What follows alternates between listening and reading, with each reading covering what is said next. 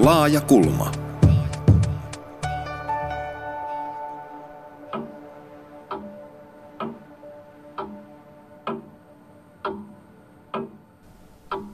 Uhalla teet sinä olon sietämättömäksi. Sinä olet kiinni minun ruumiissani. Minun. Minun nesteitäni sinä imet, sydänmehuistani elät. Jos leikkauttaisin sinut irti, mitä sitten? Loppusipahan olisi, sillä eihän sinulla ole omaa ruumista. Minun se on. Minä synnyin ensin ja vanhemman etuoikeudella sen omanani pidän. Synnyit ensin. Miten sinä ensin synnyit? Vaan olkoon. Joka on voimakkaampi, sillä on suurempi elämisen oikeus. Sydämeni sykkii. Vaan onko sinulla omaa sydäntä edessä? Sydämeni sykkii, raivoaa vihasta. Siten vihata kuin minä ei kukaan muu jaksa. Ja siten rakastaa ja kärsiä kuin minä ei kukaan muu jaksa. Heikkoutta sinun alituinen kärsimisesi ja rakkautesi. Vihaan sitä. Se painaa. Se on liian lähellä minua. Sinussa. Eikö vihani tunnu suonissasi? Eikö kiehu se laina veressäsi, sinä kurja, kärsivä, vaivainen? Kuristanko sinut? Noin, kun sen helposti voisin. Mihin pääsisit? Ahaa, suupielisi vääntyvät aina ne ovat itkun herahduksessa kuin minkä avuttoman lapsen. Painaako elämä sinuakin muka? Painaa, sortaa ehkä. Minua, minua ei paina, ei sorra. Minä itse painan, sorran.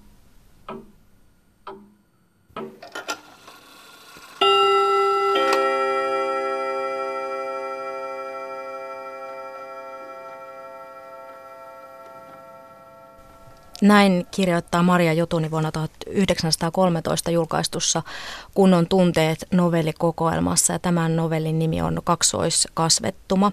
Ja Jotuni kirjoitti myös vuonna 1963 julkaistun Huojuvatalo-kirjan, jossa kuvataan avioliittohelvettiä, alistumista ja alistamista. Millaiseen Suomeen Huojuvatalo-kirja ilmestyi silloin noin 54 vuotta sitten? Reetta Meriläinen ja Heikki Hakala. No sehän oli, 30-luku luku oli siis äh, tämmöistä sisällissodan jälkeistä ja 20-luvun semmoisen riehakkuuden jälkeistä vuosiluku, jolle sitten, sitten leimasivat Suomessakin loppupuolella tuo suuri kansainvälinen lama ja sitten toisaalta sitten kaikenlaiset tällaiset äh, valtaa ja voimaa ja ylivoimaa ihannoivat liikkeet ja, ja semmoista ajatussuunnat, että tuota, semmoisessa maaperässä se huojuva talo versoi. Ja kyllä varmaan myös semmoisessa yhteiskunnassa, jossa naiset ja miehet olivat aika epätasa-arvoisia, jossa naisten asema oli kovin erilainen kuin se on tänä päivänä ja, ja, ja edes keskustelua semmoisesta. Siinä vaiheessa harvat naiset oli, oli hakeutunut yliopistokoulutukseen kaan vielä. Että kyllä, kyllä me elettiin ennen sotia niin kuin tämmöisessä, tämmöisessä patriarkkayhteiskunnassa aika vahvasti. Kyllä ja sitten hyvin maatalousvaltaisessa se, yhteiskunnassa ja, ja, se, ja sitten sellaisessa yhteiskunnassa, jossa tosiaan se peruskoulutus vielä saattoi olla tasa-arvoista, mutta sitten kun lähdettiin siitä kouluttautumaan eteenpäin, niin sitten kyllä siinä selvästi naisten joukot harvenivat. Laajakulmassa pohditaan tänään pelkuruutta ja lähtökohtana ovat antiikin ajan ajatukset pelkuruudesta yhtenä pahimmista paheista. Pelkoa ei varmaan tarvitse määritellä. Jokainen meistä tietää, miltä se, miltä se tuntuu ja joissakin tilanteissa sitten ihmisen kannattaakin pelätä. Vaikka myrskyjä puita kaatuu, niin on, on järkevää olla hieman ää, peloissaan. Mutta pelkuruus on eri asia kuin pelko. Aristoteleen mukaan pelkuruus on sitä, ettei pysty toimimaan ihanteidensa mukaisesti. Ja Suomi on naisille EUn toiseksi väkivaltaisin maa ja väkivaltaisin on Tanska. Ja väkivallan uhri ei tietenkään ole pelkuri, vaan uhri. Ja tässä on kyse lienee Suomen laajimmasta ihmisoikeusongelmasta. Niin, siis kyllähän on hyvä kysymys, että kuka siinä on pelkuri siinä väkivaltatilanteessa. Että kyllä se, niin kuin se myös se väkivallan tekijä on mitä todennäköisimmin itse pelkuri, pelkuri koska kyllä minusta väkivalta on selkeästi sen kaltainen niin kuin vallankäytön muoto ja väline, jossa – jossa se tekijäkään ei niin kuin, ei, ei, ei todellakaan voida puhua rohkeasta teosta. Et siis useimmissa tapauksissa se uhri sinänsä on kyllä rohkea, vaikka se joutuu, vaikka se joutuu kärsijän osaan, niin se ei tarkoita sitä, että se olisi pelkuri kyllä. Kyllä se väkivalta, väkivaltaan turvautuminen on, on kyvyttömyyttä kyvyttömyyttä toimia, toimia väkivallattomasti ja kyvyttömyyttä löytää muita keinoja esimerkiksi tällaisen konfliktitilanteen, kotoisen perheriidan ratkaisemiseen. Että sitten kun kaikki fiksut keinot on käytetty, niin sitten nyrkki puhuu. Mutta siis jos Suomi on naiselle Euroopan unionin toiseksi väkivaltaisin maa, niin silloin se tarkoittaa, että suomalaiset miehet on pelkureita. Mm.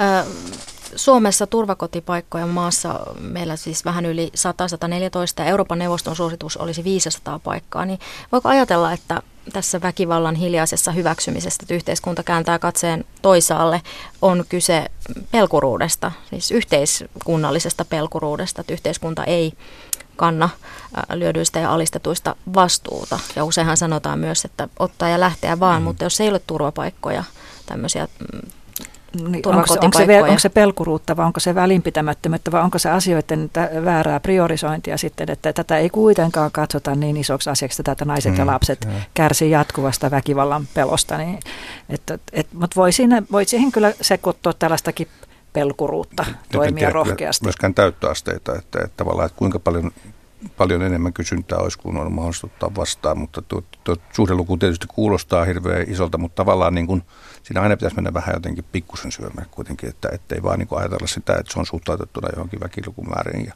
miten ne pitäisi olla sijoitettuna niin kuin missä päin Suomeen on su- suurimmat tarpeet. Että en, mä, mä vähän piha, niin kuin silloin, mutta tota, turvakoti on ihan hirvittävän tärkeä.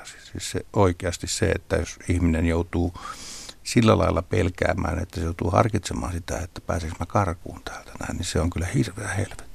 Mm. Ja sitten voi olla, että siinä ei ole ainoastaan yhdestä, niin kuin ei usein olekaan yhdestä ihmisestä, vaan siihen Perheellä, helvettiin kyllä, kyllä, joutuvat joo, sitten lapset ja, ja muutkin. Kyllä, ja tuota, tässä on niin kuin tavallaan se tilastotodellisuus ja se yleisen tason todellisuus on vielä helppo käsitellä, mutta heti kun sä lähdet niihin yksittäisiin tarinoihin, niin mm. sitten se ehkä vasta aukeaa sen tilanteen lohduttomuus ja, ja kovuus. Ja kyllähän tässä on suomalainen viinankäyttö kyllä ihan keskeisessä roolissa kuitenkin suomalaisessa perheväkivallassa aika useissa tapauksissa kyse on, on myös, myös siitä, että käytetään todella rajusti viinaa. Mm. Kyllä. Ja varmaan se häpeä, mikä on ollut joskus vuosikymmeniä sitten tämän asian tiimoilta, niin on edelleen läsnä meidän kulttuurissa on, ja yhteiskunnassa. Eikö ajatella sillä että tämä, on, siis tämä perheväkivalta on se väkivallan muoto, joka on niin kuin hyvin niin kuin menee niin kuin eri yhteiskuntaluokissa myös. Et no siis kyllä, se menee sitä, sitä, läpi. Menee, menee läpi ja menee niin kuin, niin kuin hyvin voiviin perheisiin ja hyvin koulutettuihin perheisiin. Että se jostakin syystä ei katso niin kuin tavallaan sitä sivistystaustaa. Että... Ei, että ainoa, että, että sitten niillä varakkaimmilla ihmisillä on ehkä vare, vara, varaa parempiin hoitoihin ja siihen, että pystytään paremmin peittelemään ehkä sitä todellisuutta, että, että pystytään viemään kalliille klinikoille hmm. paikattaviksi. Näin. Tai toiseen asuntoon. Tai toiseen hmm. asuntoon, hmm. kyllä. Yksi antiikin Kreikan keskeisimmistä filosofeista oli Aristoteles ja hänen mukaansa ajattelussa hyveet on ikään kuin keskivälejä, että rohkeus on keskiväli uhkarohkeuden ja pelkuruuden välissä. Ei kuitenkaan niin, että jokaisessa kohdassa puoliväli olisi jotenkin aina se automaattisesti paras. Että on kaksi ääripäätä ja niiden välissä on, on sopiva toimintatapa sitten riippuen tilanteesta ja kokonaisuudesta. Niin tämmöinen ajattelutapa vaatii siis ihmiseltä aika muista valppautta ja kokonaisuuden hahmottamista oman toimintansa suhteen, vai mitä sanotte Reetta Meriläinen Heikki Hakala? Joo, se on, jännä, koska tuota, siis, niin kuin, nämähän on aika tilannesidonnaisia asioita myöskin. Nämä. Se, nämähän on reagoimista yleensä tilanteeseen, että et, sä oot rohkea, kun sulle tulee sellainen tilanne, tila, tilanne, jossa sun täytyy osoittaa rohkeutta, tai sä osoitat pelkoa just näissä edellä kuvatuissa asioissa, että tulee joku myrsky tai nyrkki alkaa lähestyä, niin se, näin, mutta sitten se pelkuruus, niin niin se ei ole, musta se ei ole pelkästään niin tilannesidonnainen asia, että se ei pelkästään liity johonkin tilanteeseen, vaan se on myöskin aika pitkälle semmoinen toiminnan malli ja, ja vähän asennemalli, että, että minä tapaan nyt vaan suhtautua vähän pelkurimaisesti kaikkiin eteen tuleviin vastoinkäymisiin ja uhkiin. Joo, mä toisaalta ajattelen ehkä just enemmän niin, että, että tuohan tuo Aristoteles, musta se on niin hieno, hieno ajatus juuri siinä, että se ei ole ominaisuus.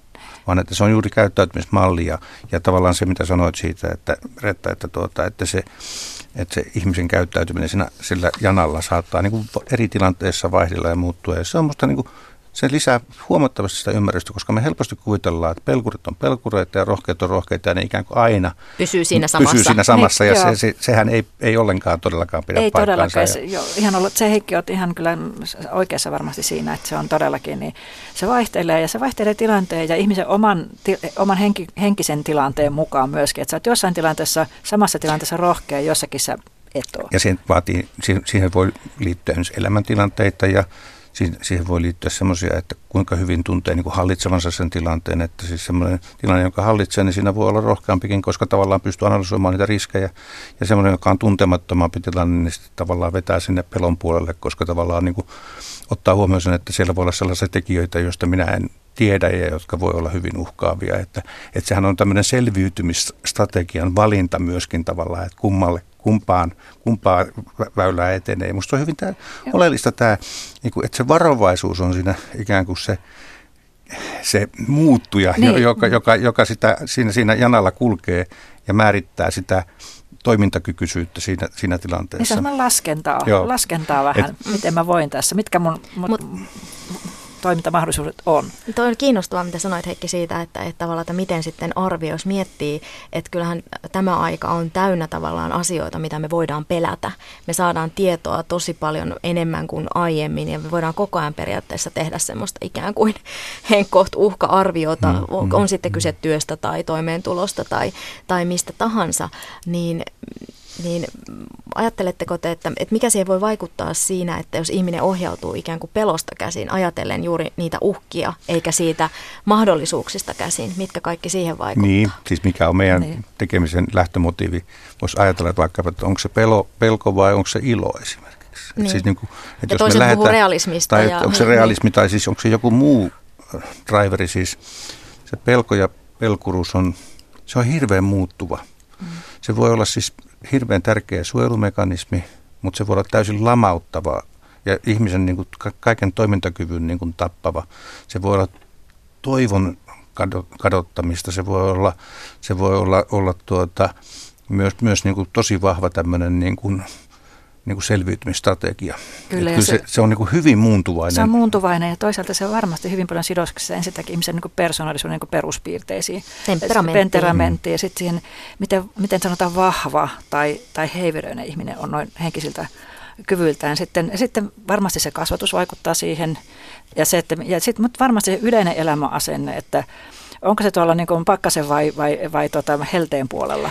Sitten mä luulen, että, että että itsetunnolla on ihan hirveä iso vaikutus. Se, että, että kuinka, kuinka niin kuin, kun tuntee voivansa vaikuttaa omaan elämänsä liittyviin asioihin ja, ja itsetuntoisuudella – on tietysti niin kuin iso vaikutus siihen, siihen omaan kokemukseen selvy, suoriutumisesta ja selviytymisestä. Kyllä, ja tässä on hirveän hyviä esimerkkejä tuolla kehitysmaissa naisissa, jossa siis se nainen, joka ei ensin uskalla katsoa edes silmiin sua, ja sitten vähän aikaa tapahtuu sitä voimaantumista ja keinojen löytämistä ja mm. parempaa mm. toimeentuloa ja, ja semmoisen kokemus siitä, että hän selviytyy ja hän osaa, niin sitten tosiaan se lopputulos voi olla sitä, että yhtäkkiä sä näet sen saman naisen tuolla puhumassa vilkkaasti isolle yleisölle. Yleisöllekin, joo. Mahtava kasvutarina.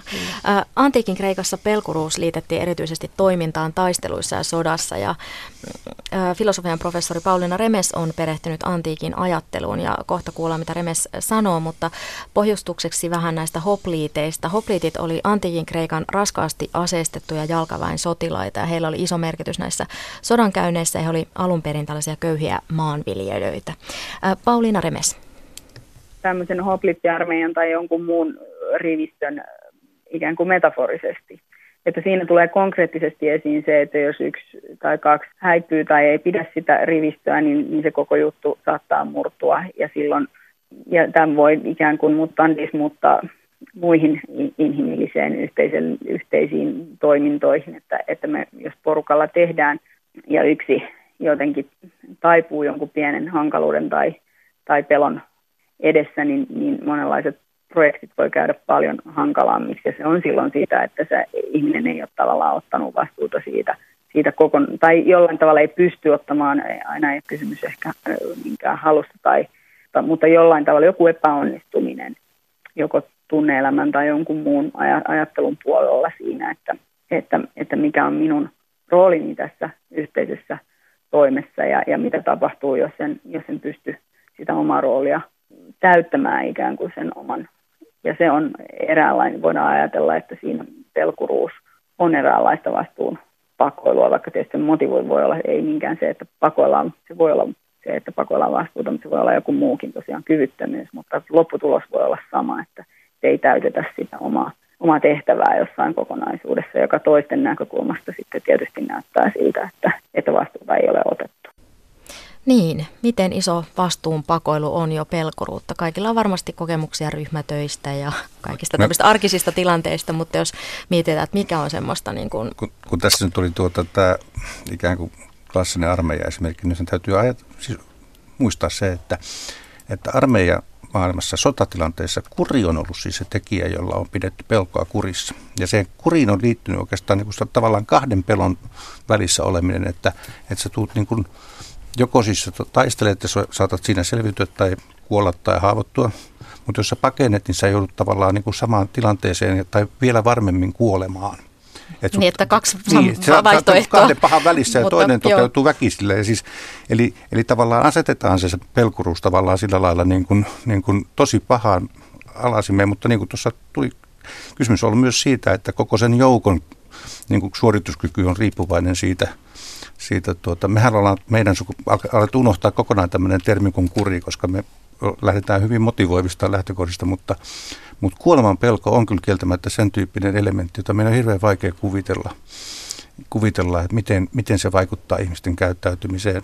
Ja voi olla, että se kuri on aika tehokas tapa niin kuin tavallaan huolehtia siitä, että, että, tota, että se toimintakyky säilyy, vaikka se kuulostaakin tosi pahalta.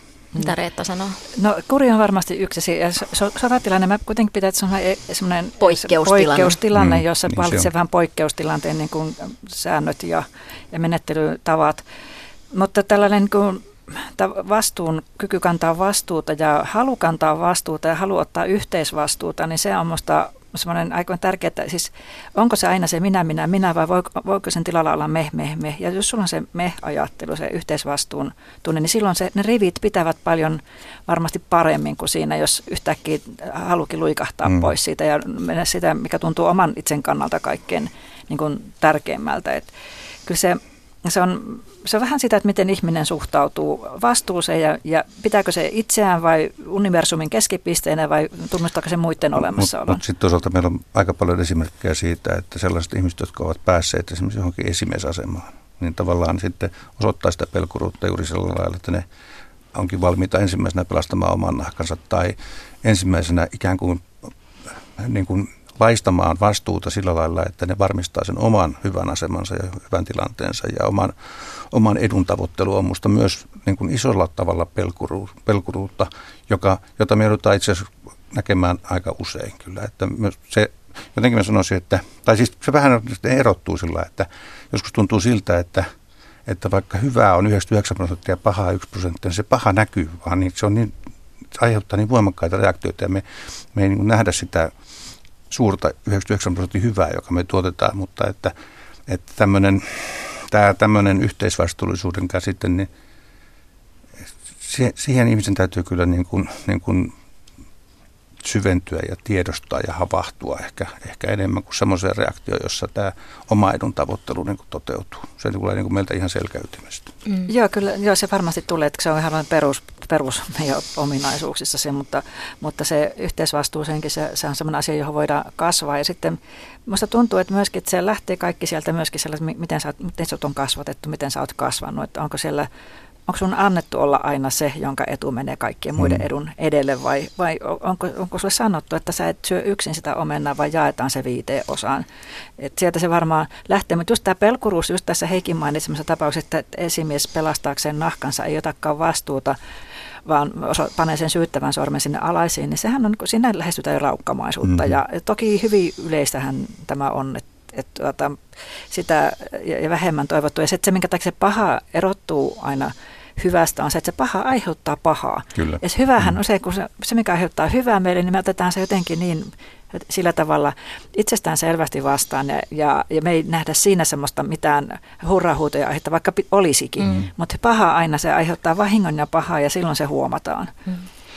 Uppsalan yliopiston professori Remes kuvasi äsken tätä hopliittiarmeijaa, että, että yhteisen päämäärän puolesta toimitaan, niin mitkä on sitten yhteiskunnassa sellaisia asioita, joissa tarvittaisiin tämmöistä niin kuin hopliittiarmeijan asennetta, että kaikki on mukana ja, ja rakennetaan jotain jotain yhdessä ja varmaan se jotain, mitä rakennettaisiin, niin on myös yhteistä. Äärimmäisen kiinnostava kysymys on tuo, että mikä on se yhteinen päämäärä. Onko se, mm. Jakavatko kaikki sen päämäärän? Mm. Onko se, onko se niin kuin sillä kuka lailla, että kuka se määrittelee niin. ja onko siinä, onko siinä, ajatellaan tämän päivän tilannetta, onko siinä, onko, onko osallistamista ja, ja, ja yksi sellainen iso asia on juuri se, että, että millä lailla nämä päämäärät tavoitteet on määritelty. Onko, onko ne mukana olevat ihmiset otettu sen päämäärän asettamiseen prosesseihin mukaan. Se on nyt tämän päivän työelämässä hyvin iso kysymys. Se, ja että, yhteiskunnallisesti, ja yhteiskunnallisesti myös. myös. Siis kyllä, kyllä, kyllä, mutta otan sitten, ajattelen, että työelämä on hyvin Hyvä osa, osa Joo, yhteiskuntaa, kyllä. koska siellä ehkä tullaan niin kuin tavallaan siihen tilanteeseen, jossa niitä yhteisiä suorituksia tehdään. Ja, ja Suomessahan on tämmöinen mä nimisen perkele ajattelu, että, että kun esimies jotenkin on määritellyt asian, niin, niin sen jälkeen se niin toteutetaan – ilman, että siitä kauhean paljon käydään niin kuin syvällistä keskustelua. Me ollaan nauraskeltu ruotsalaisille, jotka diskuteeraa niin kuin meidän mielestä. Mä luulen, ja, että ja on päässyt parempiin tuloksiin kuin me. malli on paljon parempi kyllä, että me, mutta me, me ollaan kyllä hyvällä tiellä tässä. Ja kyllä, ja se aika, aika, tämä aika muuttuu ajan mukana. Että siis esimerkiksi sellainen asia, missä ehkä pitäisi olla semmoista yhteistä rintamaa ja yhteisvastuuta on tämä, että kaikki pysyisi mukana. Että et, et, et, ei olisi näitä kyydistä putoajia eikä, mm.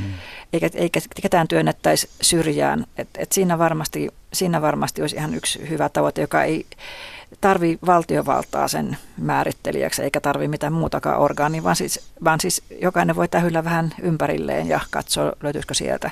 Niin, ja kyllä se on kuitenkin juuri semmoinen yhteiskunta, jossa se vahvimman oikeus ei määrittele sitä, että miten asiat tehdään, vaan se on niin kuin, minusta niin kuin oleellisesti syvällisempi lähtökohta, että, että, että on demokratia, on tasa-arvoisuutta, otetaan huomioon erilaisilla ominaisuuksilla varustettuja ihmisiä. Se vahvin ei ole aina joukon älykkäin myöskään, että tavallaan on, syntyy niin kuin jonkinlaista näkemystä ja yhteisnäkemystä. Niin, mm. kyllä. kyllä. Ja sitten katsotaan, että ketkä täällä on sellaisia, jotka kaipaa niin kuin erityishuolenpitoa. Että, et, ja, ja kyllä sellaisia ryhmiä nyt jokainen tietää.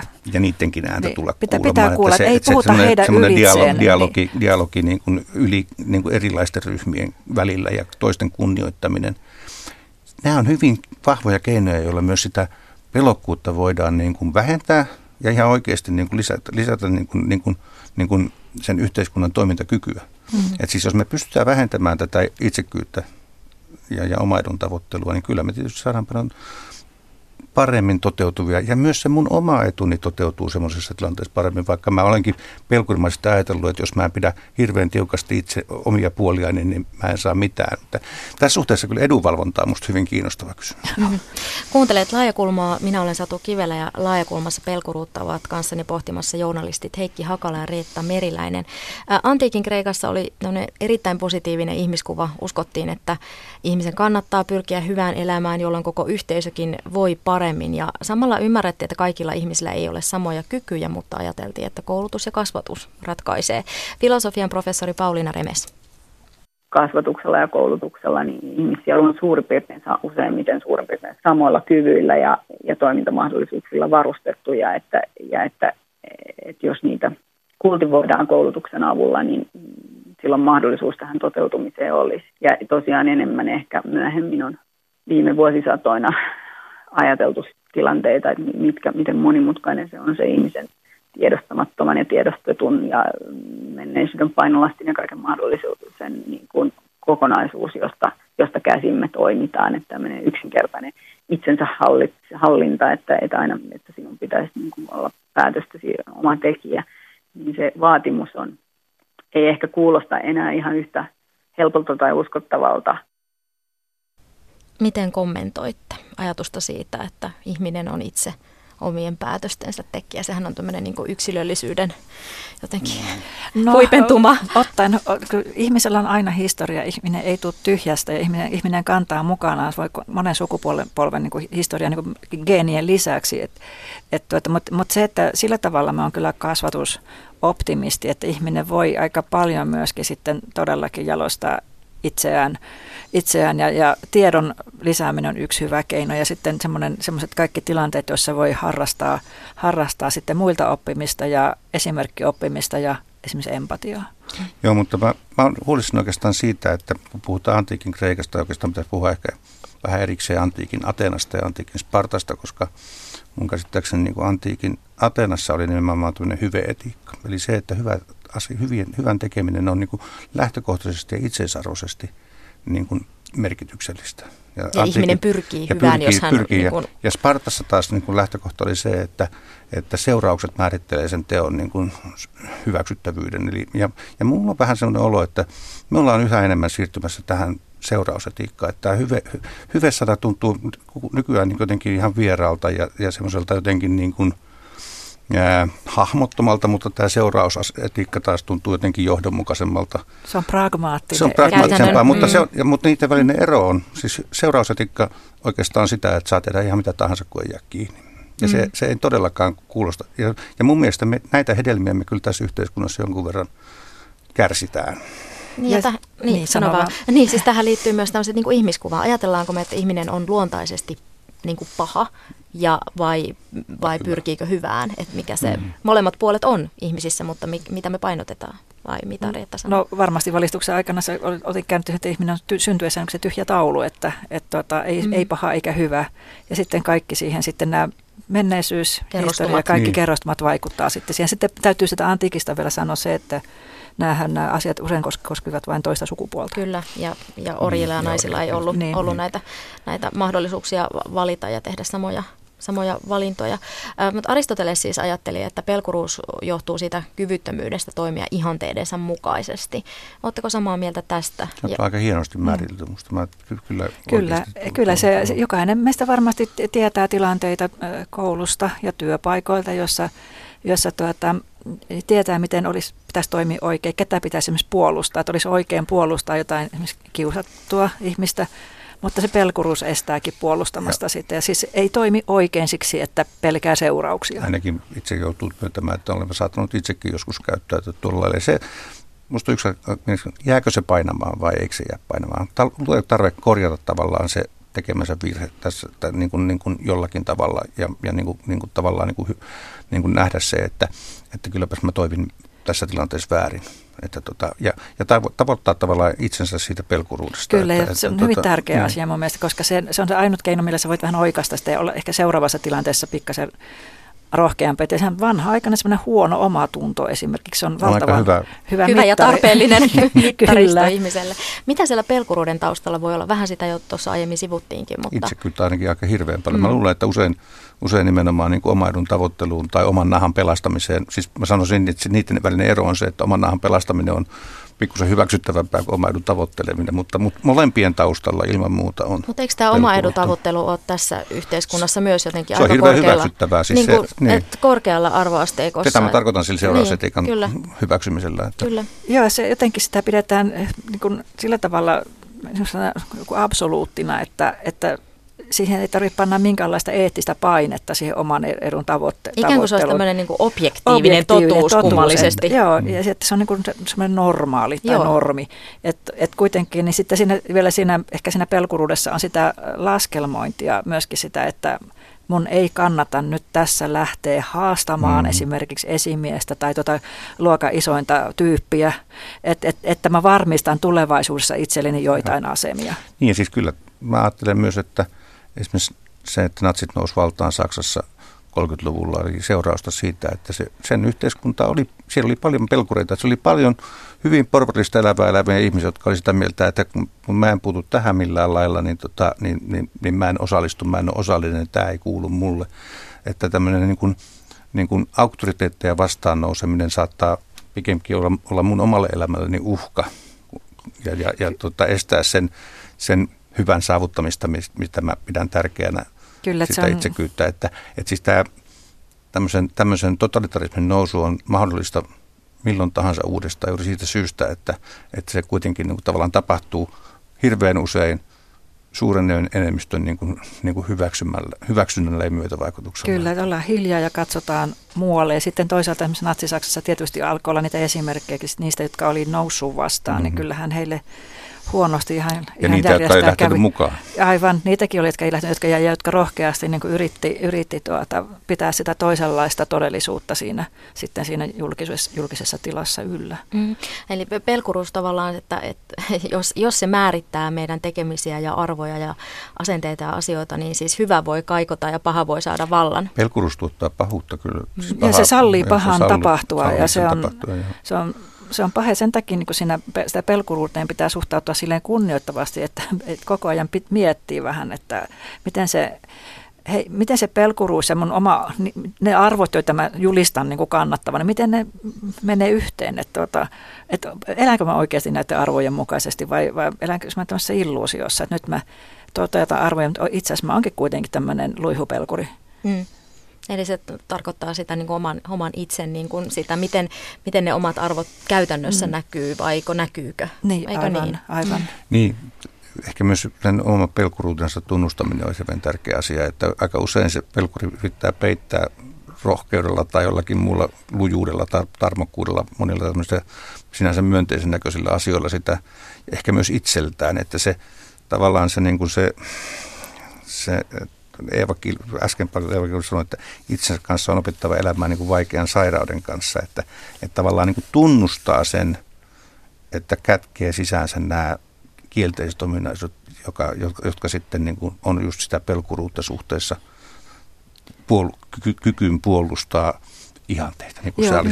sanoi, että, että, että, että se on minusta hirveän tärkeä asia. Että. On, se on hyvä tunnistaa ja myöskin, myöskin suhtautua sillä tavalla ar- ar- armollisesti siihen oman pelkuruutensa, myöntää, että se on olemassa ja, tuolla, ja se voi pullahtaa koska tahansa sieltä, mm-hmm. sieltä esiin, mutta se ei taas, taas niin kuin estä siitä pyrkimästä seuraavassa tilanteessa vähän parempaan. Et, et on, mutta se pelkuruuden tunnistaminen sen, et, ja sitten niin sen niin kuin avoimuus sen pelkuruuden suhteen. Että sen sijaan, että luo valtavan monimutkaisen selitysapparaatin mm-hmm, siitä mm-hmm. motiveista ja muista, niin tunnusta, että mä nyt olin pelkuri siinä tilanteessa ja sillä se on, siisti. Niin, se on erittäin vaikeaa. Kyllä, se on kyllä vaikeaa. Se on erittäin vaikeaa, mutta miten hirvittävän vapauttava se on mm-hmm, kaikille. Mm-hmm. Ihan sama kuin joku esimies sanoo, että nyt mä mokasin mm-hmm. tai, tai kuka tahansa työntekijä sanoo, että nyt mä mokasin, niin hyvänä aika miten vapauttava tunne. Ja mä luulen, että semmoiset esimiehet saa enemmän arvostusta alaisiltaan myös, jotka niin uskaltaa olla jotenkin niin inhimillisiä läsnä, läsnä olevia. Ja ne saa olla tiukkojakin. Kyllä. Ja niitä toivotaankin sitä, että selkeyttä ja tiukkuutta, mutta myös semmoista niin kuin inhimillisyyttä. Kyllä. Että mm. tota, ei, ei me koneita ole. Niin, se on se, se on se esimerkki siitä ihmisyydestä ja keskeeräisyydestä, Joo. niin sit sitä ei vaadita muiltakaan. Tuleeko teillä mieleen jotain esimerkkejä siitä, että, että joku olisi jotenkin rehdisti julkisesti myöntänyt mokansa ja pelkuruutensa siinä samalla? Vai onko se niin, että sitten kun näin käy, niin ollaan sitten hiljaa tai selitellään? Sehän on ehkä aika yleinen tämä selittely. No kyllä niitä varmasti on, mutta just tilanne, jossa pitäisi nyt yhtäkkiä muistaa semmoinen konkreettinen esimerkki. Oliko se nyt, lähi, oliko se nyt lähellä sitä se Juha Sipilän, kun se oli kuunnellut niitä kätilöitä, niin sitten perääntyminen jossakin, niin sehän oli tavallaan kiertoteitse sitä myöntiä, että tuli moka siinä ensimmäisessä Muuten, siis yksi osa pelkuruutta on tämä tavallaan, että halutaan, tämä tuli nyt tästä politiikasta mieleen, että halutaan antaa vastauksia, joita kuvitellaan, että ihmiset haluavat kuulla. Että siis tavallaan kun lähdetäänkin ojentumaan niin kuin, niin kuin sen, sen mukaan, mitä, mitä arvellaan, että vaikkapa, että mitä minun kannattaa kannattaa, että vaikka itse ei olisi niin kuin sitoutunut siihen. Että kyllä, kyllä me, Jolloin kyllä, se, se mm. peilaaminen niihin omiin niin kuin kerrottuihin arvoihin olisi ihan paikallaan. Niin. Mutta sehän on aika yleistä siis ihan varmasti kaikissa yhteisöissä se, että yrität vastata jonkun kuvittelemasi tai todellisenkin yleisön odotuksia, tarpeisiin. Ja se on aina hirveän inhimillistä ja valtava yleistä, mutta siinähän kadottaa kyllä itsensä aika nopeasti sitten. Niin, että mihin onkaan menossa. Maria Jotunin novellissa kuuluu ilmeinen väkivallan uhka ja, ja joskus se pelon tai vastuunpakollinen syy ei välttämättä ole yhtä dramaattinen. Minkälainen merkitys meidän kulttuurilla on siihen, että mitä me pidetään pelkuruutena ja, ja mitä ei?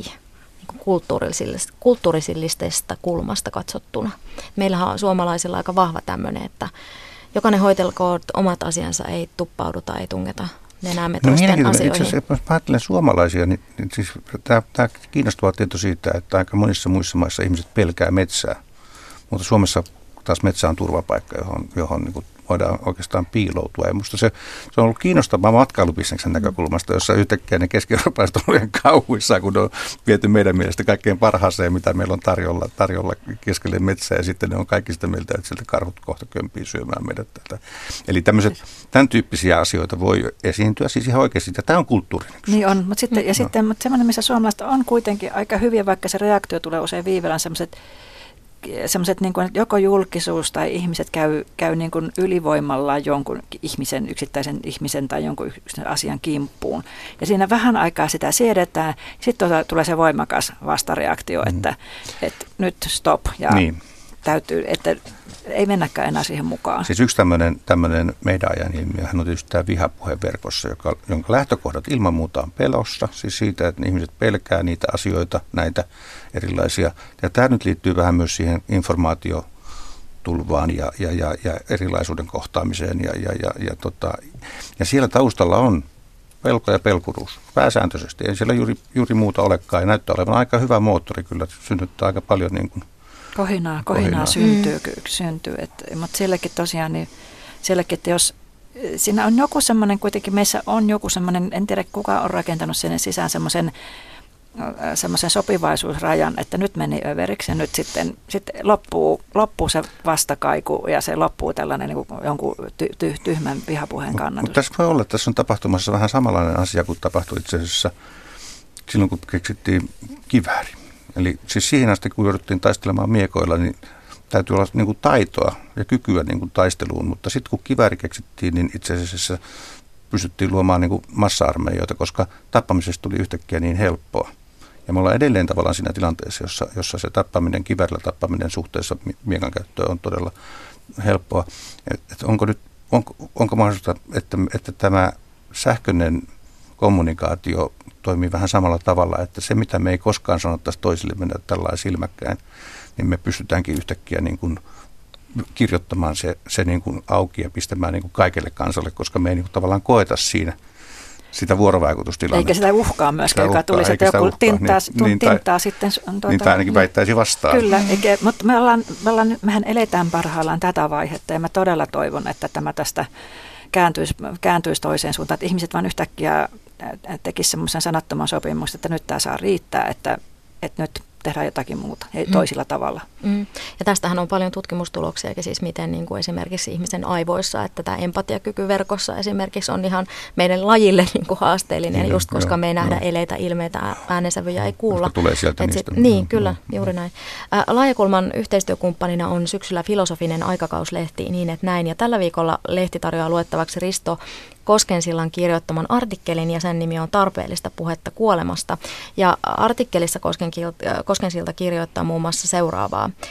Samoin minun elämälläni ja useimpien muiden ihmisten elämällä ei ole juurikaan merkitystä koko yhteiskunnalle, mutta se vain osoittaa, että ihmiskunnan mittakaava ei ole kovinkaan hedelmällinen lähtökohta, jos ollaan kiinnostuneita yksittäisen ihmisen elämän merkityksellisyydestä. Ja linkki artikkeliin on Laajakulman ohjelmasivuilla Yle Areenassa, kannattaa käydä lukemassa. Niin, voiko ihminen saada tai jokin yhteisö saada merkitystä elämäänsä pelkuruuden voittamisesta? Uskonnolliset yhteisöt on pääsääntöisesti pelkuruuden voittamista, eli kuolemanpelon voittamista. voittamista. Eli kyllä voi saada aika isojakin merkityksiä, ja kuolemanpelkohan tietysti on hyvin keskeinen, keskeinen osa meitä itse, itse kutakin, ja varmaan tämmöinen ihmisiä yhdistäväkin asia, että me tiedetään se vääjäämättömyys, mutta se on meistä kamalan pelottavaa. Mm. Se on kyllä hyvin kiinnostava kysymys. Kyllä, kyllä ja tuota, toisaalta sitten varmasti tämmöisiä merkitystä voi tulla myös elämisen pelon voittamisesta, että koska eihän tämä eläminen koskaan kovin helppoa. Ne voi liittyä y- vähän yhteen. Liittyä varmaan mm. saman asian niin kuin vaan to- toiset mm. puolet. Ja, ja tuota, yleensä, mutta yksilö, varmasti yhteisöt voi syntyä siitä, että ne hakee, hakee merkityksiä ja ja hakee niin kuin ohi yksilön meneviä merkityksiä sitten, jolloin, jolloin se voima niin. on iso. Ja kyllä ne, siis, yksilö, siis yhteisöön liittyvälle yhteisölle, ei kun siis yhteisöön liittyvälle yksilölle on, on musta aina iso kysymys juuri se, että, että siinä yhteisössä tapahtuu jotakin oman pelon voittamista. Pääsääntöisesti siis, että se joukko ro, voimaannuttaa, voimaannuttaa ja rohkaisee, rohkaisee niin kuin, niin kuin, koska se tavallaan tuntuu, että se jakaa niitä, niitä asioita, jotka askarruttaa minua. Tai siis, että kyllä se on niin tämmöinen, kyllä se on tämmöinen vahva side, joka, jota se synnyttää. Mm, niin parhaimmillaan tämmöinen positiivinen Parhaimmillaan positiivinen, pahimmillaan kyllä. todella kielteinen. Taas, niin, että, kyllä, kyllä, että mihin sitten suuntaudutaan. Ää, Antiikin Kreikassa pelkuruus tosiaan liitettiin usein taistelutilanteisiin ja sotilaan piti voittaa pelkuruutensa sotatantereilla, ja, mutta myöskin heille tämä pelkuruus oli laajempi käsite. Tutkija Pauliina Remes. Että ihmiset ei arvosta vieläkään. Kun me katsotaan elokuvia, amerikkalaisia elokuvia, niin meidän arvostukset on hyvin samantyyppisiä. Että sankareitahan me halutaan katsoa. Että se, se sankaruus voi toki ottaa monenlaisia muotoja, sen ei tarvitse olla jotain fyysistä toimintaa, mutta me halutaan, että ihmiset jotenkin kunnostautuu pelottavien tilanteiden edessä, että se, se kai on monille semmoinen hyvin puhdistava, katarttinen kokemus illalla töiden jälkeen katsoa tämmöinen tarina. Niin, Reettaa hymyilyttää ja Heikki on miettelijän näköinen. Ilman muuta. No, niin. Tämähän on tuttu kaava siis elokuvista ja tietysti myös kirjallisuudesta, runoista ja, ja monesta muusta kulttuurin muodosta. Päähenkilö voi olla hieman pulassa, ei osaa toimia, vähän etsiä, että no miten tässä pitää nyt toimia. Sitten hän saa muilta joko apua tai sitten jotenkin löytää sen merkityksen ja jonkun, minkä puolestaan haluaa tehdä sitten oikealla tavalla, oikeaan aikaan, niin kuin oikean päämäärän eteen hyvi, hy, hyvin ja, ja oikein. Ja, ja sitten tavallaan kun katsojana sitten turvallisesti kotisoffalla seuraa sitä, sitä tapahtumaa, niin, niin se tuntuukin sitten Niin, siis se pelko on se asia, joka saa niin kuin, tuntemaan, niin kuin, että me tavallaan pystytään samastumaan siihen, koska me tavallaan nähdään se pelkuruus. Ja sitten kun se on, onkin sankari, niin se on se ihanne, mitä me toivottavasti, että me itsekin voitaisiin olla. Että kyllä, kyllä siinä semmoinen aika lailla niin kuin, hyvä, hyvä niin kuin, niin kuin reitti, reitti ihmismielen syövereihin. Ja myös siis niin kuin, se kertoo oleellisesti sen, että, että se on hyvin laajasti ihmisten kokemus. On, ja se on niin kuin jännä, se on semmoista niin kuin turvajännitystä hyvin pitkälle. Ja sitten se on tosiaan tätä tämmöistä, että sä voit vähän siihen sankariin samastua siihen, joka nykyisin, nykyisin ainakin on tämmöinen usein äärettömän ristiriitainen eikä kovin hyveellinen henkilö tämä sankari. Mutta sitten, tähän siis urheilussahan tätä samaa kaavaa on, että sä voit, jos sä katselet jotakin joukkuepeliä, esimerkiksi jalkapalloa, niin kyllähän siellä, siis kun on, voi valita, sä voit valita sen, että sä haluat voittaa pelin pelaamalla hyökkäyssuuntaan hyvin, tai sitten sä voit yrittää välttää virheitä viimeiseen saakka ja tuota, voittaa puolustamalla. Että tuota, tämä sama filosofia toimii mm. kyllä sitten urheilunkin Totta. kontekstissa. Hei, miten, sanokaa, mistä se johtuu, että kuitenkin musta tässä on niin naisten ja miesten välillä aika paljon eroa, että, että, että miehet katsoo sota-elokuvia mielellään tai jotakin hyvin jännittäviä elokuvia, ja naiset tavallaan ei viihdy tavallaan sen jännityksen parissa välttämättä ollenkaan samalla tavalla. Totta kai poikkeuksiakin on, mutta aika tyypillisesti niin kun tässä on tämmöinen sukupuolijakolinja. Niin, siis en voi tietenkään puhua kaikkien naisten puolesta, mutta tota, jos mietin, mietin itse, että pitääkö valita tämmöinen elokuva, missä on jotain siis niinku kauhua ja sotaa ja, ja sen niinku sitä kautta käsitellään jotain, vai sitten semmoinen jotenkin inhimillisten kulmien kautta kasvu, näin, niin kyllä se tähän jälkimmäiseen menee. Että, mikä tämä on tämä? Mutta se riippuu tietty tarinasta, mm, mutta, mm. mutta jos ihan näin kategorisoi, mutta ihmiset on niin, tosi niin, erilaisia. Niin, että, niin. Mutta kyllä mä tämmöistä turvajännitystä katselen mielelläni, mutta sitten taas sotaelokuvat, jos ne on hyvin tehty, ne menee niin realistiseksi, että niin. et, tuota, ja mä kunnioitan tietyllä tavalla sitä ekstreemiä väkivaltaa, jota sota on, että mä en mm. haluaisi katsoa sitä viihteenä, mm. vaan sitten, mm. että kuitenkin nämä väkivaltaelokuvat, tästä jännityselokuvat, en mä tee niitä väkivaltaisia elokuviakaan oikeastaan katso, mutta tämmöisiä jännityselokuvia, niin kyllä mä katson siinä, se on kuitenkin loitonnettu jo se ja, niin. väkivalta silleen, että, että sitä pystyy katsomaan menettämättä yöunia. Mm. Niin. niin, kyllä. Me on laajakulmassa puhuttu tänään siis pelkuruudesta Heikki Hakala ja Reetta Meriläisen kanssa. Satu Kivelä kiittää seurasta ja mä olen nyt tykästynyt tähän stoalaiseen filosofi Senekaan. Mm-hmm. Taas kaivan hänet esille. Hän on sanonut, että mikään ei ole onnettomampaa ja typerämpää kuin ennenaikainen pelko. Niin tämähän on ihmiselle myös kanssa jotenkin hyvin tyypillistä. Me ennakkoon pelätään jotain, vaikka me ei tiedetä mitä tapahtuu, koska tulevaisuutta ei voi ennustaa. Niin se on varmasti se on semmoinen sisäänrakennettu tapa kestää sitten mahdollisia vastoinkäymisiä ja ikävyyksiä. Jos kohta se voi myöskin sitten lamannuttaa, jos se menee valtavan suureksi ennakkoon murehtiminen, niin sittenhän se voi myöskin lamannuttaa toiminnan. Tämä on vähän semmoinen pessimistin määrittely, että, tota, että se, sitten ei tavallaan niin pety, kun on pelännyt jo ennakkoon. Tai sitten just, se on myös vähän semmoista myös, että se on niin valmistelua semmoiseen jälkiviisauteen, joka on tosi vastenmielinen piirre. Mm. Ehkä muokkaamme tätä sitten johonkin toiseen muotoon. Se on myös ennakkoluuloisuutta. Siis tämmöinen niin. ennakkopelkääminen on, on, on yksi ennakkoluulo, ja ennakkoluulot on kyllä aika va- niin, vaarallinen mutta alue. Mutta sä niin luot sinne ennakkoon vaan kauhukuvia, sä et luo niitä positiivisia niin, mahdollisuuskuvia, joo, ja joo, sillä tavalla joo. se on sitten se on toimintaa tyrehdyttävä joo, kyllä, ja, joo. ja se on elämän ilo on vaikuttava asia. Niin, että ehkä ennemmin yritetään ohjautua ilosta kuin pelosta. Kiitos. Laajakulma myös Yle Areenassa.